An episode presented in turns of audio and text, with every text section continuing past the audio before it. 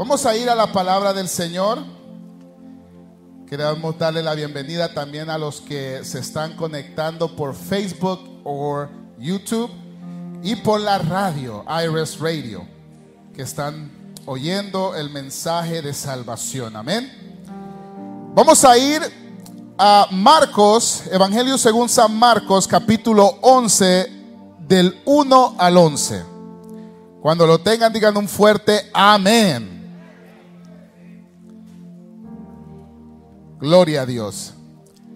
Y dice la palabra del Señor, cuando Jesús terminó de dar instrucciones a sus doce discípulos, se fue de ahí a enseñar y a predicar en otras ciudades. Juan, que estaba en la cárcel, se enteró de los hechos de Cristo y envió a dos de sus discípulos para que le preguntaran, ¿eres tú aquel que había de venir o esperamos a otro? Jesús le respondió, vuelvan y cuéntenle a Juan las, las cosas que han visto y oído. Los ciegos ven, los cojos andan, los leprosos son limpiados, los sordos oyen, los muertos son resucitados y a los pobres se les es anunciado o se le anuncia las buenas nuevas. Bienaventurado el que no tropiece por causa de mí. Mientras ellos se iban, Jesús comenzó a decir a la gente acerca de Juan, ¿qué fueron ustedes a ver al desierto? una caña sacudida por el viento? ¿Qué fueron a ver? A un hombre vestido con ropa elegante. Los que se visten con ropa elegante se encuentran en los palacios. Pero, ¿qué es lo que ustedes fueron a ver? A un profeta. Yo les digo que sí, y aún y a algún mayor que un profeta. Porque este es el de quien está escrito. Yo envío mi mensajero delante de ti, el cual preparará tu camino. De cierto les digo que entre los que nacen de mujer no ha surgido nadie, mayor que Juan el Bautista. Aún así, el más pequeño en el reino de los cielos es mayor que él. Vamos a cerrar los ojos. Y le decimos, Padre, te damos gracias, Señor Jesucristo, por esta oportunidad que tú nos das, Señor amado, de poder venir ante tu presencia, Señor. Rogamos, Señor, que sea tu Santo Espíritu, Señor, hablando a nuestras vidas, Señor. Sé tu, Señor, trayendo aliento, trayendo, Señor, consuelo a nuestras almas, Señor Jesucristo. Espíritu Santo, este es tu momento, haz tu voluntad, Señor. Queremos oír de tu mensaje, de tu consejo celestial. Afirma nuestros pasos para temer a tu nombre. Te lo pedimos en el nombre poderoso de Cristo Jesús. Amén y amén. Pueden tomar su asiento en la presencia del Señor. Amén. Hermanos, el día de hoy le hemos nombrado a este mensaje una fe sacudida. ¿Pueden decir eso conmigo? Una fe sacudida. Cuando nosotros leemos la palabra de Dios, hermanos, una cosa de lo que resalta siempre es la manera como Dios siempre ha tratado con el hombre de Dios, con aquellos que han creído a la verdad, a su verdad. En esta porción que nosotros hemos leído, habla de una escena muy maravillosa porque Jesús había enviado a sus discípulos a ir a predicar a otras ciudades y donde él iba a tomar también la responsabilidad de ir a predicar en las ciudades de ellos. En esto dice la escritura que Juan, que estaba encarcelado, la razón por qué Juan estaba encarcelado no era porque había hecho algo incorrecto o, había cometido un crimen, sino que la razón que Juan estaba encarcelado o en la cárcel, era porque él estaba testificando la verdad. Él estaba diciendo al rey o a un gobernante, Herodes, del pecado que él estaba cometiendo con su cuñada. Herodes había tomado de mujer a su cuñada y se había ido a su palacio y estaba ahí con ella. Y una de las cosas que en ese tiempo estaba surgiendo es que nadie le decía o amonestaba a los reyes. Porque los reyes tenían el poder o la autoridad de poderlo mandar a matar. Pero como Juan había venido y había llegado con un solo propósito, y el propósito era para preparar el camino del Señor. Y como ese era el propósito de Juan, él lo había creído y lo había atesorado en su corazón. Y por eso él comenzó a testificar y a declarar el pecado que Herodes estaba haciendo.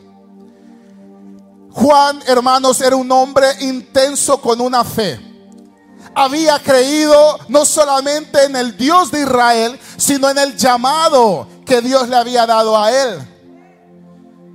Lleno de la unción de Dios para proclamar el reino de Dios. Para proclamar que los hombres se arrepintieran para alcanzar misericordia de Dios. Entonces, en este momento, cuando él estaba encarcelado, hermanos, llega Juan y oye, me imagino que sus discípulos llegaban a la cárcel a visitarlo o quizás por toda la cárcel se estaba hablando de las cosas que Jesús estaba haciendo. En ese momento Juan, en un hábitat o en un lugar donde él no estaba acostumbrado, porque recuerden que Juan se crió o más bien andaba en el desierto. Era un hombre que siempre estaba en el desierto, siempre estaba en los lugares de afuera, en la naturaleza o en el lugar donde él se sentía más, más bien era en el lugar de desierto. Pero ahí estaba en la cárcel, en un lugar donde él no tenía la libertad de hacer lo que Dios le había mandado hacer. Llega entonces y él les dice a sus discípulos, dice la escritura, que le vayan a decir al Señor si él era aquel que él tenía o ellos tenían que estar esperando. Lo maravilloso fue es que Jesús entendió la posición que Juan estaba encontrado. Y es que, hermanos, muchas veces nosotros, cuando estamos en momentos críticos o en una circunstancia eh, como la de Juan, quizás no presos, pero quizás la circunstancia nuestra es que estamos en un problema o estamos continuamente luchando con un pecado o estamos nosotros teniendo problemas económicos o de salud, comenzamos a dudar de la fidelidad de la promesa de Dios. Comenzamos nosotros a buscar otras alternativas y comenzamos a olvidar que Dios no es hombre para mentir ni hijo de hombre para retroceder. Entonces Juan envió a sus discípulos y Jesús entendió.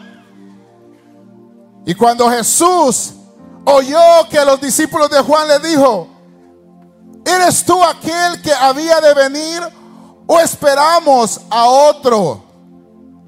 Jesús le respondió, vuelvan y cuéntenle a Juan las cosas que han visto y oído.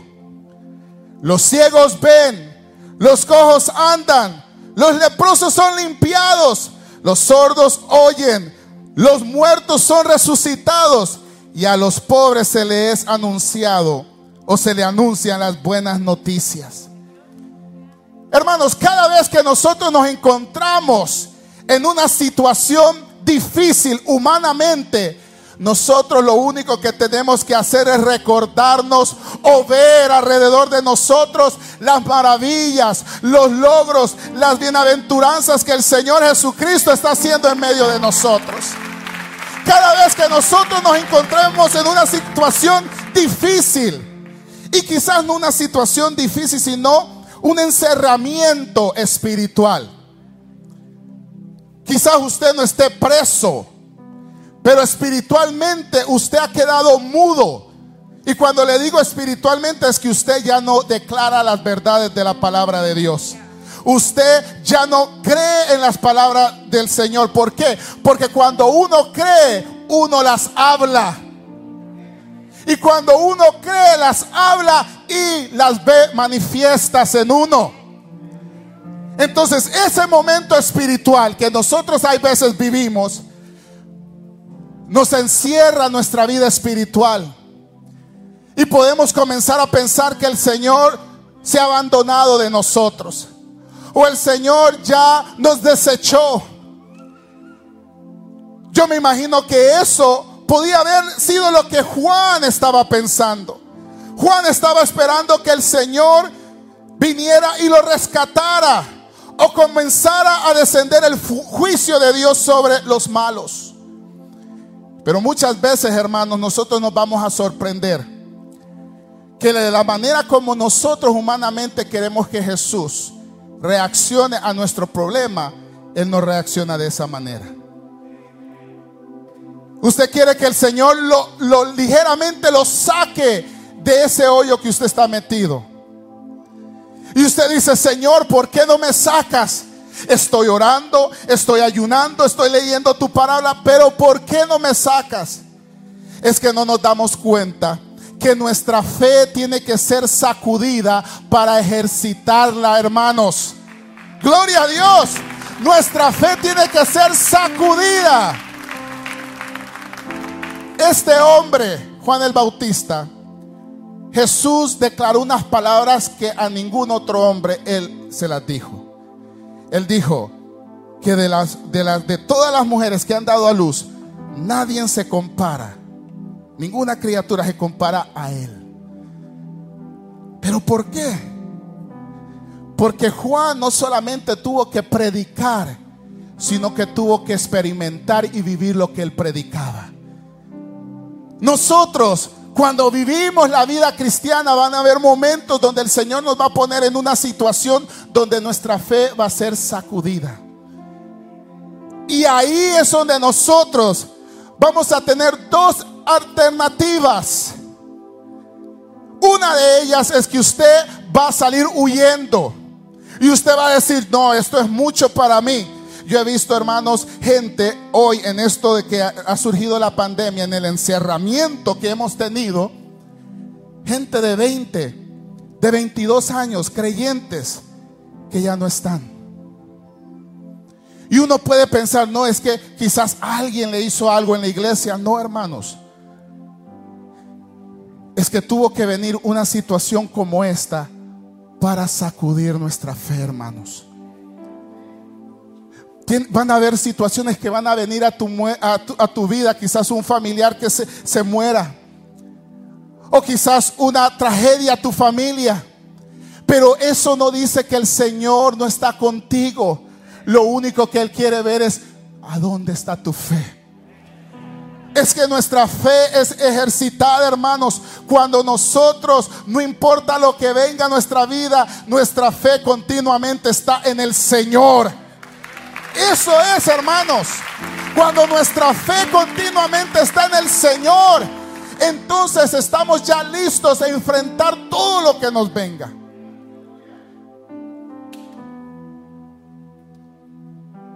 Juan le dice a ellos que fueran y le preguntaran. Esta pregunta podía surgir, hermanos, de la impaciencia también. ¿Cuántos ¿Cuántos aquí somos impacientes? Todos. Todos queremos las cosas a la, right here, right now. Estamos acostumbrados a que todo se nos dé rápido. Y cuando no se nos da al tiempo que nosotros queremos, abandonamos. Desistimos. Ya no oramos ya no ayunamos, ya no queremos servirle al Señor. ¿Por qué? Porque ya la paciencia se nos agotó. Por eso, hermanos, Pablo decía una verdad y él decía que él se gozaba en las tribulaciones y en las aflicciones. Mire, al llegar a ese nivel, que usted diga, hermano, mire, yo me gozo cuando me vienen aflicciones. Yo me gozo cuando me vienen a frente. Mire, bienvenido todo eso. No lo decimos. Porque eso es extraño, oír a alguien decir eso.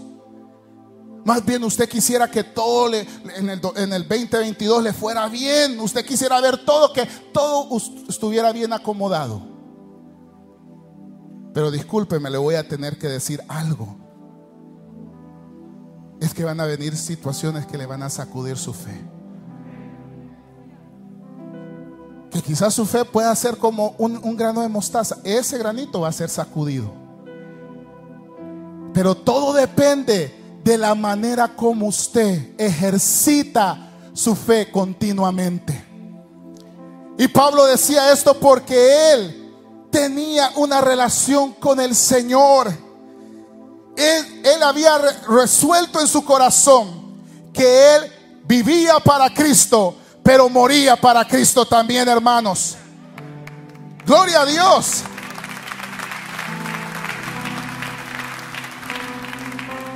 La Biblia dice, lámpara es a mis pies tu palabra y lumbrera a mi camino. Es que hermanos, la única manera que nosotros podemos ir encontrar las promesas que Dios tiene para nosotros es cuando vamos y escudriñamos la palabra de Dios. Pero no solamente queda en usted leer y comenzarlas a decir. Es que usted eso lo que ha leído lo crea de todo corazón. Y lo crea en los momentos difíciles. En los momentos donde la fe suya está siendo sacudida. Usted le comience a orar al Señor. Señor, tu palabra dice que tú, tu palabra es lámpara a mis pies y lumbrera a mi camino. Señor, no importa como Job dijo, dijo, aunque me quitaras la vida, yo esperaré en ti, Señor. No dicen todos amén. Porque muchos de nosotros esperamos solo el bien de Dios, pero no lo malo también. No esperamos que las situaciones se nos ponga difícil, porque no queremos ejercitar nuestra fe. Nuestro mayor consuelo está en las promesas de Dios. Mire la respuesta que Jesús le dio a este hombre. A este hombre en una situación difícil. Le dijo, Jesús a los discípulos de Juan, vuelvan y cuéntenle a Juan las cosas que han visto y oído. Las cosas que ustedes han visto y han oído. Los ciegos ven, los cojos andan, los leprosos son limpiados, los sordos oyen, los muertos son resucitados y a los pobres se les ha anunciado las buenas noticias. Jesús, Jesús estaba no solamente manifestando, declarando lo que él estaba haciendo, sino que él estaba enviándolo a, Juan otra vez a la palabra de Dios. Sí, claro, en ese entonces solo tenían lo que eran los pentateucos, los libros de los libros de la ley. Pero eso estaba. Isaías ya había profetizado todos esos sucesos. Isaías había dicho, si ustedes comienzan a ver estas señales, es porque el Hijo del Hombre, el Hijo de Dios, el Mesías del cielo, va a venir entre los hombres. Y Jesús le tuvo que ir y mandarle a con sus dos discípulos a recordarle, mira, recuérdate de las promesas del Padre. Recuérdate lo que el Padre ha prometido. Y el Padre siempre cumple sus promesas. Y le dice, bienaventurado el que no tropieza por causa de mí. Esto es muy interesante, porque muchos han tropezado por no ejercitar su fe. Muchos han abandonado lo que el Señor les quiere dar porque ellos no quieren enfrentar un momento difícil en el Evangelio.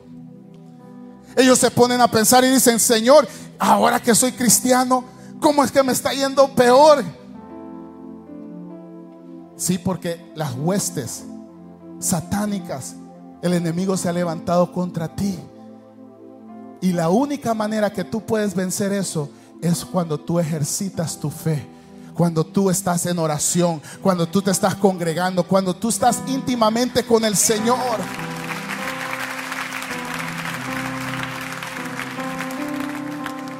Entonces Jesús le dice a ellos y a Juan, ustedes van a ser benditos si ustedes no hayan tropiezo en mí. El hecho que yo haya venido no quiere decir que ustedes no van a sufrir. El hecho que ustedes hayan, yo haya venido, eso no quiere decir que ustedes momentáneamente van a estar escasos económicamente. Pero si ustedes siguen creyendo en las promesas del Padre y siguen creyendo en mí, su lloro se convertirá en cántico. Su tristeza se, se convertirá en alegría. Esto que Jesús le mandó a decir a Juan en un momento tan difícil de Juan. Es que hermanos, el encierro permitió que la fe de algunos fuera inmudecida, hermanos. El encierro, el estar encerrados, el estar encerrados, muchos no sabían cómo adorar al Señor en sus propias casas. Muchos no leían la palabra en sus propias casas.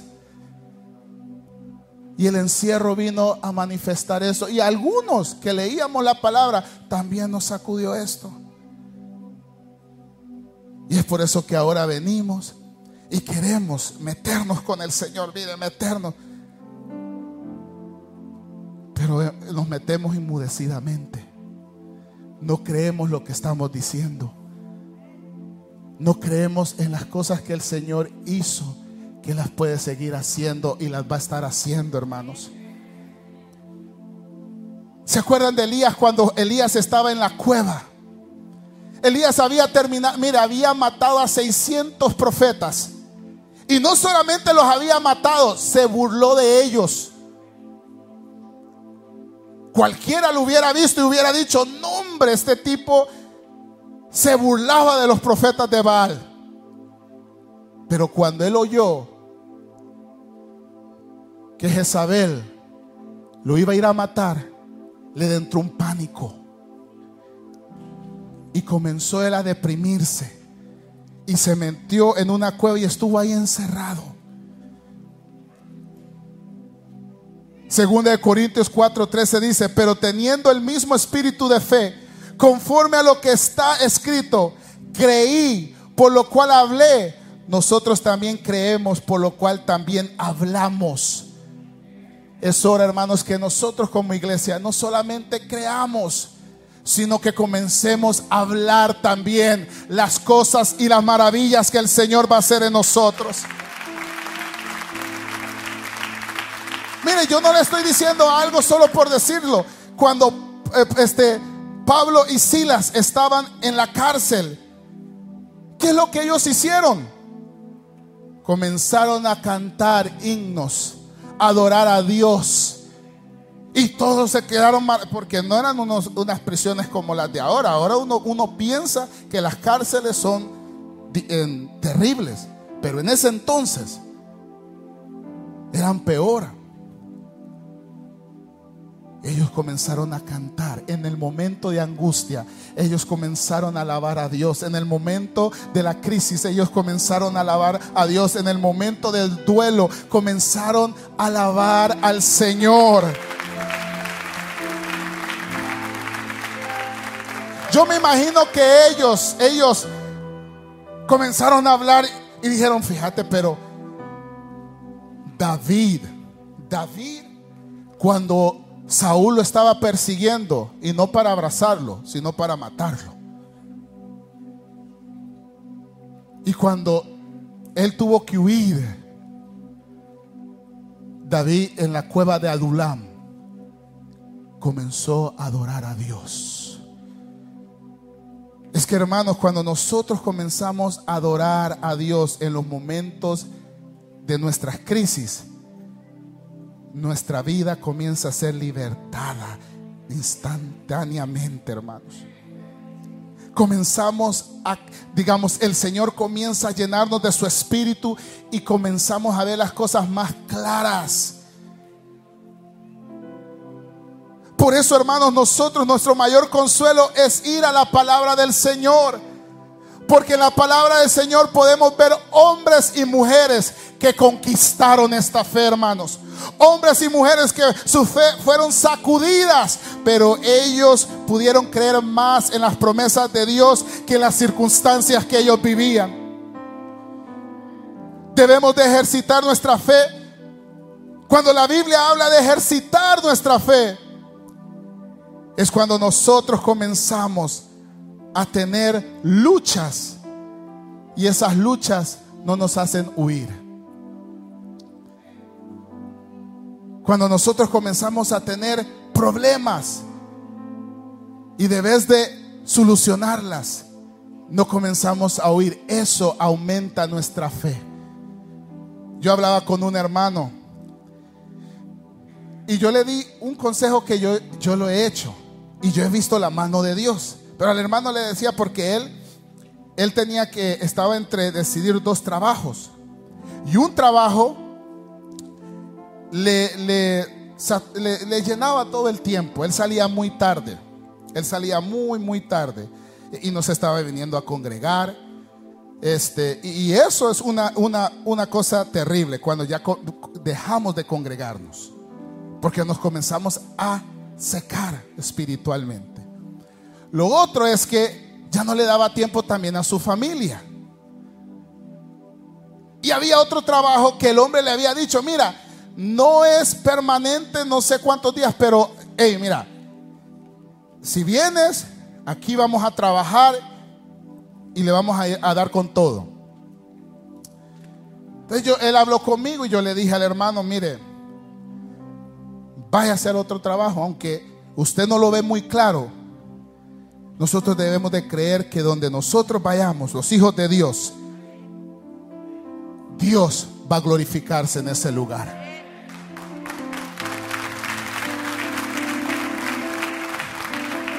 Sí, eh, digamos, usted va y ahí están, mire, los demonios. Usted llega y hay una luz. Por eso la gente le decía a David, tú eres la luz de Israel. Porque donde él iba, Dios tenía su mirada puesta en ese lugar. Entonces yo le dije, hermano, tome el otro trabajo. Créale al Señor. Camine sobre el agua. El hermano no lo tomó porque le vino un temor. Porque él comenzó a pensar, no, y ya es diciembre, hombre. Y en diciembre yo dejar este trabajo, no, no, mejor no. Es que hay veces nosotros podemos decir lo que está en la Biblia, pero no creerlo. Nosotros podemos decir, Señor, tú eres fuerte, tú eres poderoso, tú eres mi gigante, pero no creerlo. Porque se lo voy a asegurar que van a venir momentos donde van a decirle a usted, quiero ver lo que tú crees. No solamente lo hables, sino manifiéstalo. Cuando nosotros llegamos a creer en el Señor, en sus promesas, nuestra fe comienza a ejercitarse. Y podemos llegar al punto de decir lo mismo que Pablo dijo un día yo me gozo en las aflicciones y en las tribulaciones. Porque él se gozaba en eso? Porque su fe había sido ejercitada, hermanos. La única manera que nosotros podemos ver la gloria de Dios es cuando nosotros atrevemos a creerle al Señor. Si nosotros en el 2022 comenzamos a caminar esta vida cristiana, viendo a dónde está el, lugar para ponerme. Y acá está. Y no comenzamos a, crear, a caminar por fe, no vamos a ver la mano de Dios. No lo vamos a ver. Tenemos que comenzar a creer en las promesas del Señor. Por eso el Evangelio es la respuesta del cielo para la tierra, hermanos. Porque es un mensaje de esperanza y no solamente de esperanza en lo bueno, sino esperanza cuando nos está yendo mal. Nosotros nos puede estar yendo mal, hermanos, pero sabemos que hay un Dios que está sobre todas esas cosas, que Él ha prometido estar con nosotros. Por eso David decía, creí, por lo cual hablé. Lo que nosotros creemos debemos de hablarlo. Dios es nuestro amparo y fortalece nuestro pronto auxilio en las tribulaciones, decía David. Eso lo debemos de creer y hablarlo. Que no hay nada en esta tierra que pueda moverlo a usted del propósito que Dios tiene en su vida. No hay nada. Puede usted haber caído, pero va a haber una palabra que va a llegar a su corazón y va a comenzar a enderezar sus veredas y va a comenzar a examinar su corazón y usted va a comenzar a afirmar sus pasos para temer al Señor. David decía también, confía en Jehová y haz el bien y habitarás en la tierra y él te apacentará de la verdad. La fe consiste también, hermanos, de esperar y tener paciencia. De tener paciencia. Marcos 8:35 dice, porque todo el que quiere salvar su vida, la perderá. Y todo aquel que pierda su vida por causa de mí y, y del Evangelio, la salvará. Aquí muchos tenemos que comenzar a morir para dejar que Cristo vive en nosotros. Ese fue el mensaje que Cristo le mandó a Juan. Porque Juan sabía que él iba a morir. Y Jesús le dijo, no, no te preocupes de eso. Recuérdate, si estás viendo estas señales es porque el Mesías está aquí. Sigue creyendo. No lo sacó de ahí. No lo sacó de la cárcel. Le voy a contar lo que sucedió. Le cortaron la cabeza. Y se la sirvieron a Salomé, a la hija de la mujer que se había metido con Herodes, en una bandeja de plata. Pero el propósito de Dios no cayó ahí, siguió adelante. Es que tuvo que alguien morir para que el propósito de Dios siguiera adelante. Nosotros debemos de morir a las cosas que podemos no morir, debemos de morir para que muchas personas alrededor de nosotros conozcan de Cristo. Para que tu vecindario sea bendecido. Para que tu familia pueda conocer la verdad de la palabra del Señor, hermanos. Hallamos tropiezo en esto, hermanos. Cuando no queremos morir a esto. Usted, mire, aquí usted, usted va a venir y cuando comiencen a venir las dificultades se va a ir y va a regresar todo derrotado y, y nunca va a haber un desarrollo en su vida, en su fe. Porque no ha querido morir a usted mismo. Y ahí es donde la gente tropieza. Pero todos los que hemos rendido nuestra voluntad a aquel que vive y reina, hemos visto que hemos muerto, pues hemos ganado más. Porque hemos ganado una vida eterna. Juntamente estaremos viéndolo cara a cara. Pero también hemos recibido el consuelo y la paz que sobrepasa todo entendimiento. Es por eso que es necesario que hoy, hermanos, si usted está viviendo una vida que eh, su fe está siendo sacudida, no huya. Es tiempo que muera para poder ver el logro o la victoria del Señor. La palabra del Señor nos dice aquí, y Juan estaba en la cárcel y le mandó a decir al Señor, Jesús no contempló, no le mandó una carta diciéndole, mira, yo te voy a ayudar. No, no, no, no, no. Jesús le dijo, resuelve tu corazón, cree en la palabra, en las promesas. Juan lo recibió y mire lo que Jesús dice de Juan. Y de cierto les digo que entre los que nacen de mujer no ha surgido nadie mayor que Juan el Bautista. Aún así, el más pequeño en el reino de los cielos es mayor que él. Jesús es mayor que tú, que tu vida. Jesús reina tu vida. Jesús es el que hace su voluntad en tu vida. Porque si no, entonces no has muerto. Vives para ti mismo. Y lo bendito del Evangelio es morir para que otros puedan vivir en el Señor. Amén. Vamos a cerrar los ojos.